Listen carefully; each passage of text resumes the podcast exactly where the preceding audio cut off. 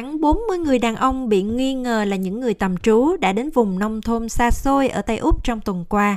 Những người đầu tiên đến đây được phát hiện vào thứ Sáu ngày 16 tháng 2 vừa qua.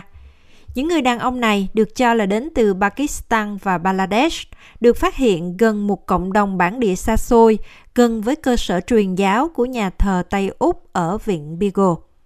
Thủ tướng Anthony Albanese xác nhận ông đã nói chuyện với chuẩn đô đốc Brett Saunter, chỉ huy chiến dịch biên giới có chủ quyền, vốn là một hoạt động an ninh biên giới do quân đội Úc lãnh đạo, sau khi có báo cáo cho thấy đã phát hiện ba nhóm thuyền đến Úc. Nhưng sau những bình luận của lãnh đạo phe đối lập Peter Dutton rằng chính phủ không ủng hộ hoạt động này, ông Albanese đã cáo buộc ông Dutton cản trở các nỗ lực an ninh biên giới. Peter Dutton is, uh, Ông Peter Dutton đang thể hiện tài hùng biện và cách tiếp cận quá mức về vấn đề này. Ông ấy không quan tâm đến những kết quả có lợi cho quốc gia Úc mà chỉ quan tâm đến chính trị. Ông Dutton đã phát biểu vào Chủ nhật ngày 18 tháng 2 rằng đảng tự do đưa ra ứng cử viên của mình cho cuộc bầu cử phụ quan trọng ở Berkeley và tiếp tục tấn công thủ tướng về vấn đề an ninh biên giới.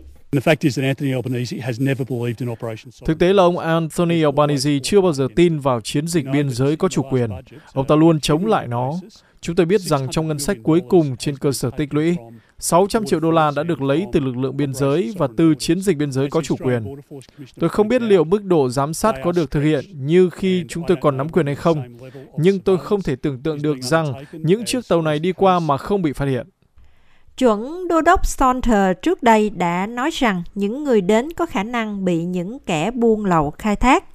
Nhưng các thành viên của phe đối lập, bao gồm phát ngôn nhân quốc phòng Andrew Hastie và lãnh đạo đảng quốc gia David Little Brown nói rằng tin tức này là bằng chứng cho thấy chính phủ yếu kém về an ninh biên giới và tài trợ cho lực lượng biên phòng.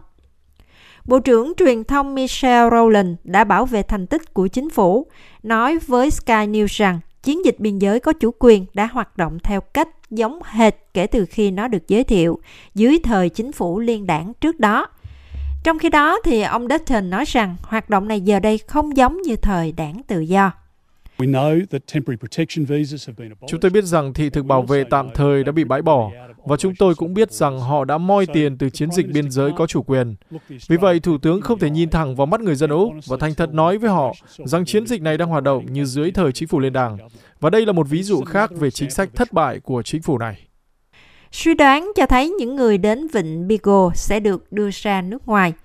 Truyền thông ABC đã đưa tin một chiếc máy bay của Nauru Airlines chở một số người đàn ông rời Brum và đến Nauru vào đầu giờ sáng Chủ nhật sau khi đến một căn cứ không quân gần Depi vào thứ Bảy ngày 17 tháng 2. Thủ hiến đảng lao động của Tây Úc Roger Cook cho biết, ông không lo ngại về vụ việc nhưng nhấn mạnh điểm yếu về khả năng phòng thủ của khu vực.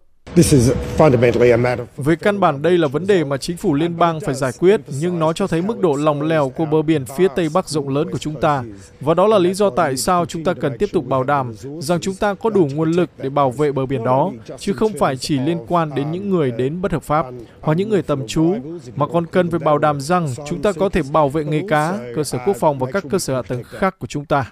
Chính phủ chưa xác nhận báo cáo về việc những người đến được đưa ra nước ngoài, nhưng một tuyên bố từ Bộ trưởng Nội vụ Claire O'Neill cho biết cam kết của chính phủ đối với chiến dịch biên giới có chủ quyền là tuyệt đối. Bà nói thêm rằng mọi người cố đến Úc bất hợp pháp bằng thuyền đều được trả về quê hương của họ hoặc là ở Nauru và đây là những hành động lãng phí hàng ngàn đô la và liều mạng.